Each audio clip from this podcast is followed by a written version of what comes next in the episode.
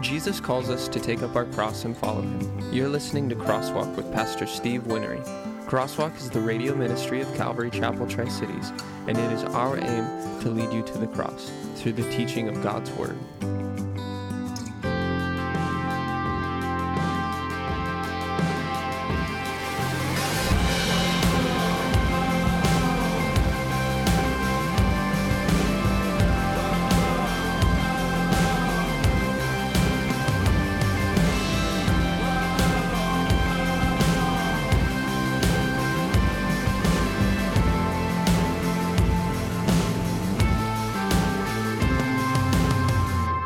Are in John chapter 20, and I think we might get out of John chapter 20, but you know how I am.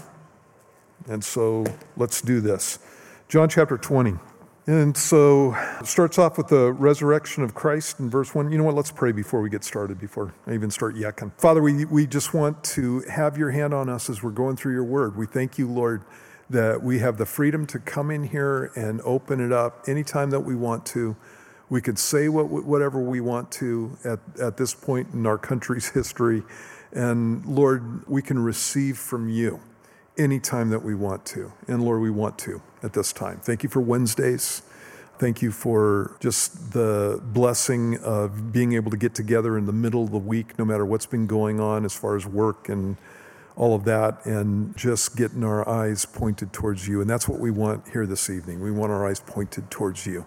And so just speak to us through the word. Just show us what we need to see and uh, just bless the time. We ask this in your name. Amen. Okay, John chapter 20, starting verse 1, it says, Now on the first day of the week, Mary Magdalene went to the tomb early while it was still dark and saw that the stone had been taken away from the tomb. And then she ran to Simon Peter and to the other disciple whom Jesus loved and said, They've taken away the Lord out of the tomb, and we don't know where they have laid him. This is the, this is the chapter in John where the resurrection is introduced, and we start off with the whole story about Mary and Mary having an appearance of Jesus to her. It says in verse 11 after John and Peter come, that Mary stood outside the tomb weeping, and as she wept, she stooped down and looked into the tomb, and she saw two angels in white sitting, one at the head and the other at the feet where the body of Jesus had lain. And they said to her, Woman, why are you weeping? They, she says, Because they've taken away my Lord. I don't know where they've laid him. And then when she said this, she turned around and saw Jesus standing there and did not know that it was Jesus. And he said to her, Woman, why are you weeping? Whom are you seeking? And she, supposing him to be the gardener, said to him, Sir, if you've carried him away, tell me where you've laid him, and I will take him away. And Jesus said to her, Mary. And she turned and said to him, Rabboni, which is to say, teacher. And so that's the first resurrection appearance of Jesus. Mary was the first one that Jesus appeared to.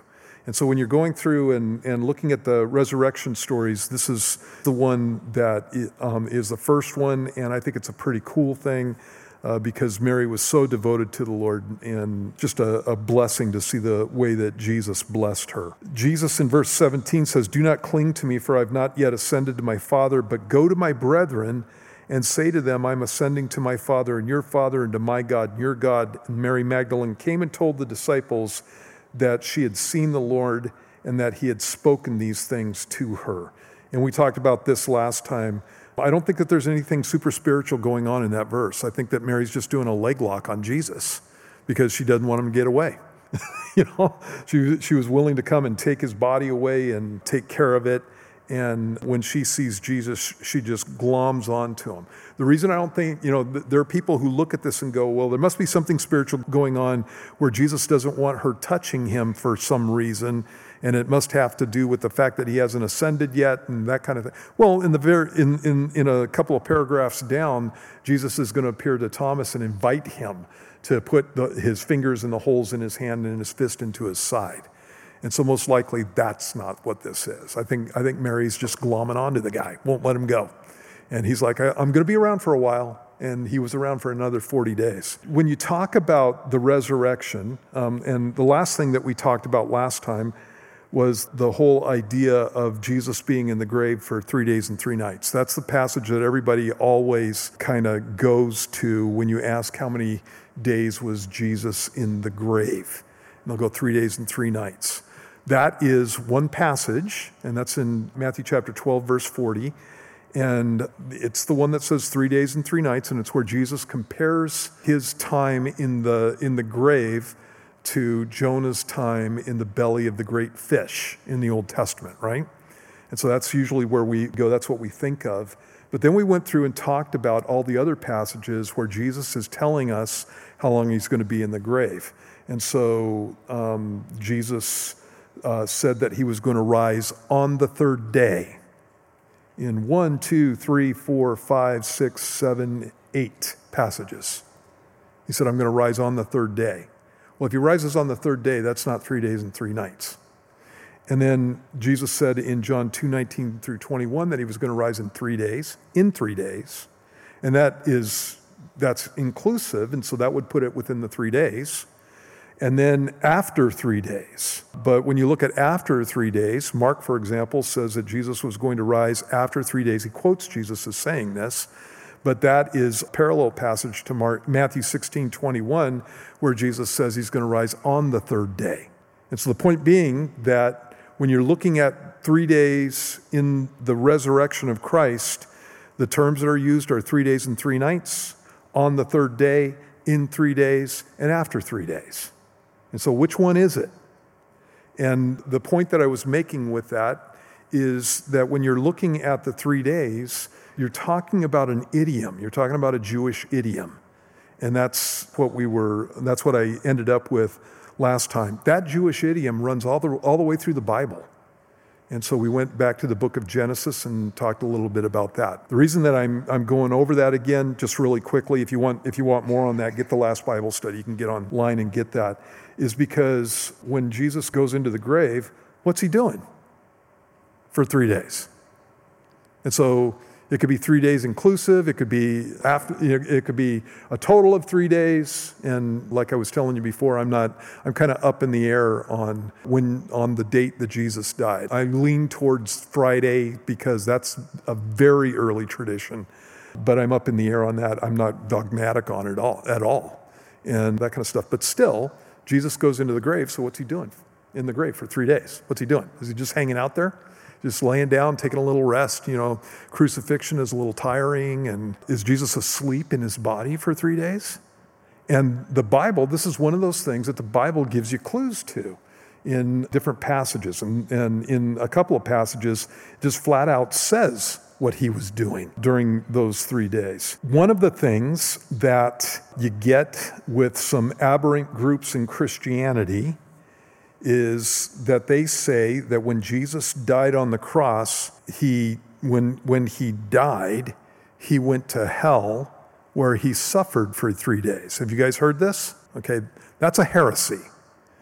And the idea that Jesus would suffer for three days goes along with their teaching on Jesus becoming a sinner on the cross and the resurrection being the time when he was raised and became godlike again, and therefore we as sinners can be godlike. It's this really weird, convoluted thing. And the, this, this comes from wealth and health teachings. And what they're trying to do is they're trying to put Jesus in the place where he became somebody that was less than God and then was resurrected, and he became again somebody that was God, so that we, in our resurrection, so to speak, can say godlike things. So, anyway, it, go, it, it goes along with the whole idea that what you speak will come into existence. And uh, if you give a positive confession, then those things are going to happen. If you give a negative confession, then those things are going to happen. The words that God speaks become real because God has faith. They literally teach that God has faith, that He's exercising the law of faith, and all that kind of thing. And just to, to deal with this stuff, number one, in 2 Corinthians chapter 5, where it says that Jesus became sin so that we might become the righteousness of God in him. The Greek there The word that's used for sin in that passage is referring to a sin offering. Jesus became a sin offering so that we could become the righteousness of God in him. And so, in a sin offering, what happens is you take an innocent animal and you place your hand on top of its head, you slit its throat, and you're placing your hand on top of its head represents your sin going into that animal. And so now you're free from your sin. The animal's paid the price for your sin. And that's what 2 Corinthians 5 is talking about in that passage. Last, last verses in 2 Corinthians chapter 5. When Jesus was on the cross, remember what the last thing he said was? Before, Father, into your hands I commit your, my spirit. What was the last thing, thing that he said? It is finished, tetelestai. It is finished. And what he was talking about was the sin bearing is finished there. He was talking about uh, the word it is finished in Greek means paid in full. And so there was nothing that Jesus needed to do after he died on the cross. There was nothing that needed to take place after that point. And so Jesus did not go down to hell and suffer. There is no passage that teaches that. And in fact, the Bible teaches exactly the opposite of that. Okay? So I'm going to I'm going to show you a couple of passages. So one of them is in Ephesians chapter 4, verses 8 through 10. And it says um, that he descended into the lower parts of the earth. Therefore, he says, when he ascended on high, he led captivity captive and gave gifts to men. Now, this he ascended, what does it mean? But that he also first descended into the lower parts of the earth.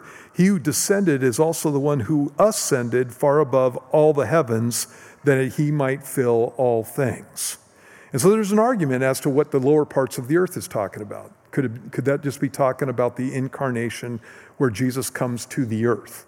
And that's a possibility, except for when you're looking at this whole thing, that whole idea of lower parts of the earth usually means the under regions of the earth.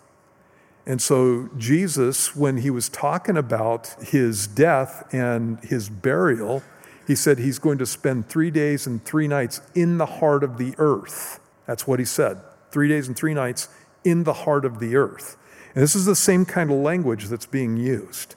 And so, most likely, that's what's going on. In fact, I've got a Greek translation, well, not a Greek translation, a translation from the Greek that's written by a guy named Kenneth Wuest. And this is how he translate that, translates that passage. Wherefore, he says, having ascended on high, he led away captive those taken captive and gave gifts to men. Now, the fact that he ascended, what is it except that he descended into the nether parts of the earth?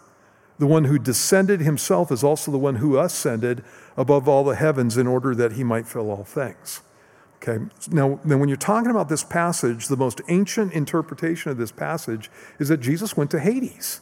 And we've got other passages that just flat out say that. And when it talks about leading captivity captive, what's that, what's that talking about? And again, in the Greek there, he led away captive those taken captive. So there's a group of people that were taken captive that Jesus led away captive. It's the idea of he's freeing them. So, what are we talking about in, in that passage? And I think that this is most likely what's being spoken about. Remember this, the, uh, the story of the rich man and Lazarus? So, you got two guys. There's Lazarus, who's a beggar and he's outside a rich man's house. Jesus says the rich man fared sumptuously every day. Lazarus is the only guy, well, he's the only guy alive at that point that's named in the story. And then Lazarus, on the other hand, just wanted to eat the things that were thrown off the rich man's table, kind of like a dog, is a, is a picture that's being given there. And so Lazarus dies, and then the rich man dies. And Jesus says when Lazarus dies, that angels escort him to Abraham's bosom. When the rich man dies, he wakes up in torment in Hades. And as Jesus goes through the story, you got a situation there where Lazarus is being comforted by Abraham specifically, and he can look across and see the rich man. The rich man can see him. And the rich man says to Abraham, Father Abraham, please send Lazarus over here so he can dip his, his finger in water and cool my tongue and give me relief from this torment. And Abraham says, You know, there's, he can't come over. You know, in his life, he had uh, just bad things given to him. In your life, you had good things given to you, and now he's blessed and you're not. And he goes, Besides, there's a great gulf fixed between us and you so that he can't come over. Now, this is Jesus telling this whole story. And so there's a great gulf fixed between us. And the rich man goes, Well, if you, if you can't send him over here to comfort me, send him to my brothers, because I have five brothers.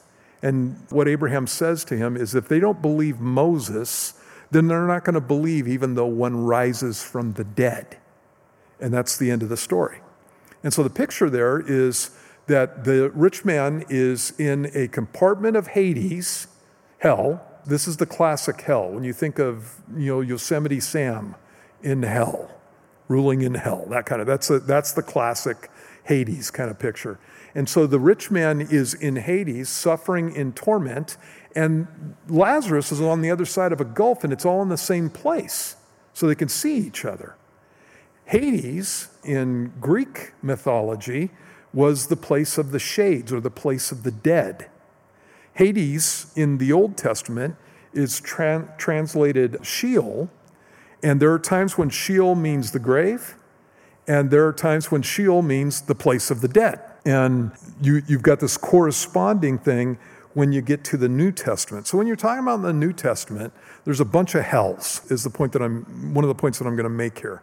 And so when somebody dies and goes to the afterlife right now, if you're a Christian, the Bible is clear that you go to heaven, that you go to be with the Lord. First off, you don't stay in your body because the definition of death is to leave your body. And so when you read in 2 Corinthians chapter 5, Paul talks about the fact that when we die, uh, we're not going to be unclothed. We're going to be further clothed. We're going to be with the Lord. He's going to give us new bodies and, and that kind of thing. And so you, you have, have that whole thing. But the point is that you're not in your body on the earth anymore. And he says to be absent from the body, that means I can leave my body, is to be present with the Lord. And that's the paraphrase of that passage. You have the same thing in the book of James. Just as the body without the spirit is dead, so when your spirit leaves your body, that's the definition of death. Just as the body without the spirit is dead, so faith without works is dead also. And so you again you see that definition throughout the New Testament. So when you die, you leave your body. And so like I said, when a Christian dies now, the Bible's really clear that you go with the Lord, that you're in heaven with the Lord, okay? And then he'll bring you back when he comes to get the rest of us. But before the resurrection, it looks like it was different. And that when a person died, that they didn't go straight to heaven. Where they went was to a place of comfort that Jesus called Abraham's bosom. And that would have been in the place of the dead in Hades. The unrighteous dead also went to a place for the dead, and that was a place of torment. So in Hades, there was a place of comfort and also a place of torment. And so it looks like what happened is after Jesus died, he goes to Hades, and one of the things that he does is he leads captivity captive. In other words, these people had died waiting for the coming of the Messiah. They died waiting for the coming of the atonement, the, the final atonement for their sins. And then it was at that point, after that took place, that Jesus came down, got him, and led captivity captive and took him, took him home to be with the Lord. And so, that, so that's a cool thing, okay? So I just opened up a can of worms there, didn't I? Yeah. So you probably have all kinds of questions that I'm not going to answer at this point. Turn over to 1 Peter chapter 3. 1 Peter chapter 3. And in 1 Peter chapter 3, if you look in verse 18, it says, For Christ also suffered once for sins, the just for the unjust, that he might bring us to God, being put to death in the flesh, but made alive by the Spirit, by whom, talking about the Spirit, he uh, also he went and preached to the spirits in prison. Okay? And so now you got this situation where after Jesus' death, he's preaching to spirits in prison. Now, that's not, the word preaching there is not the word that's used for preaching the gospel. And in fact, if you wanted it to be preaching the gospel, you'd have to have euangelion connected with this. That's a word for gospel in Greek. Sorry. That's not the word that's used for preaching the gospel. It's a word that just means making a proclamation. And so in this passage, it says that he went and preached to, or made a proclamation to the spirits in prison, and then he identifies them, who formerly were disobedient when once the divine long suffering waited in the days of Noah while the ark was being prepared, in which a few, that is, eight souls, were saved through water. And so Jesus goes down to Hades, presumably, or some, it doesn't tell you what place he went to, but he goes down and he preaches to spirits in prison.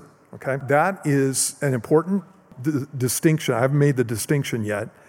You have a spirit but you're never called a spirit. The, the Bible talks about the fact that you have a spirit, talks about the spirits of just men made perfect, for example.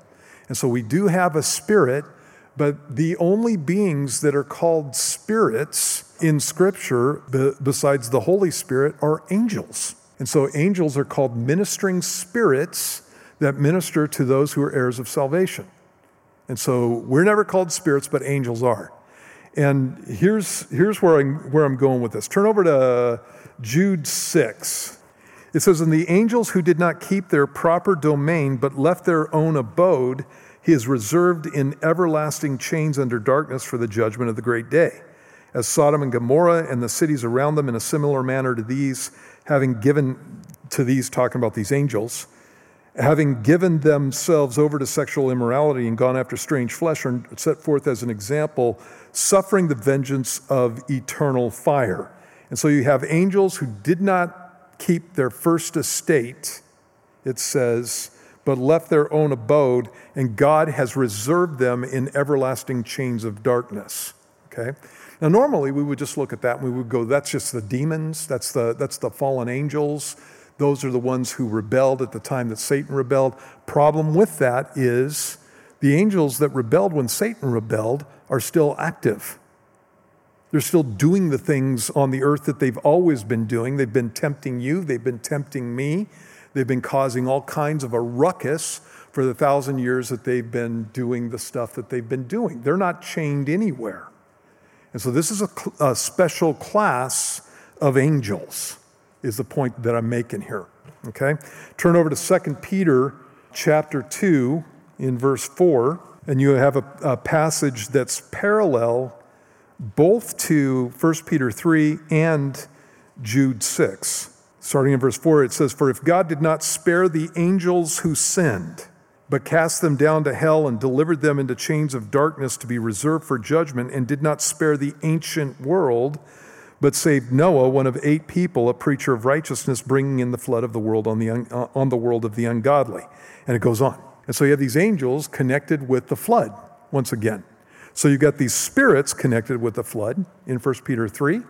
You have angels who left their first abode who are, who are locked up in everlasting chains of darkness in Jude 6. And 2 Peter is a parallel passage and talks about these angels that sinned and again are in chains of darkness, but it ties it in with the flood once again. And that could just be anecdotal, but it sure looks like it's tying it in with a flood. You have this situation back in Genesis chapter 6 where it talks about the sons of God going into the daughters of men and having children, and the children come out giants. And then immediately after that, that is stated, God talks about the fact that He's bringing the flood on the earth to destroy the whole planet. And so there's some weird things going on back in Genesis chapter 6. When it uses the term for giants, that term is used later on in the book of Deuteronomy, it's used in the book of Numbers, and it's talking about big people. And so it talks about the Anakim, the sons of Anak. Goliath was one of the sons of Anak. You've been listening to Crosswalk with Pastor Steve Winnery. Crosswalk is the radio ministry of Calvary Chapel Tri Cities in Kennewick, Washington. If you are interested in purchasing a copy of today's message or wanting to know more about what it means to follow Christ, then please contact our church office by phone at 509 736 2086. You can also look us up online at calvary tricities.org. There you will find a wide variety of Pastor Steve's teachings to listen to or download for free. If you want to join us for church sometime, we are located at 10611 West Clearwater Avenue in Kennewick, Washington. Our Sunday morning service times are 7:30, 9:15, and 11 a.m. We also have Wednesday and Sunday evening services at 6:30 p.m. We hope you have been blessed today and join us again next time for Crosswalk.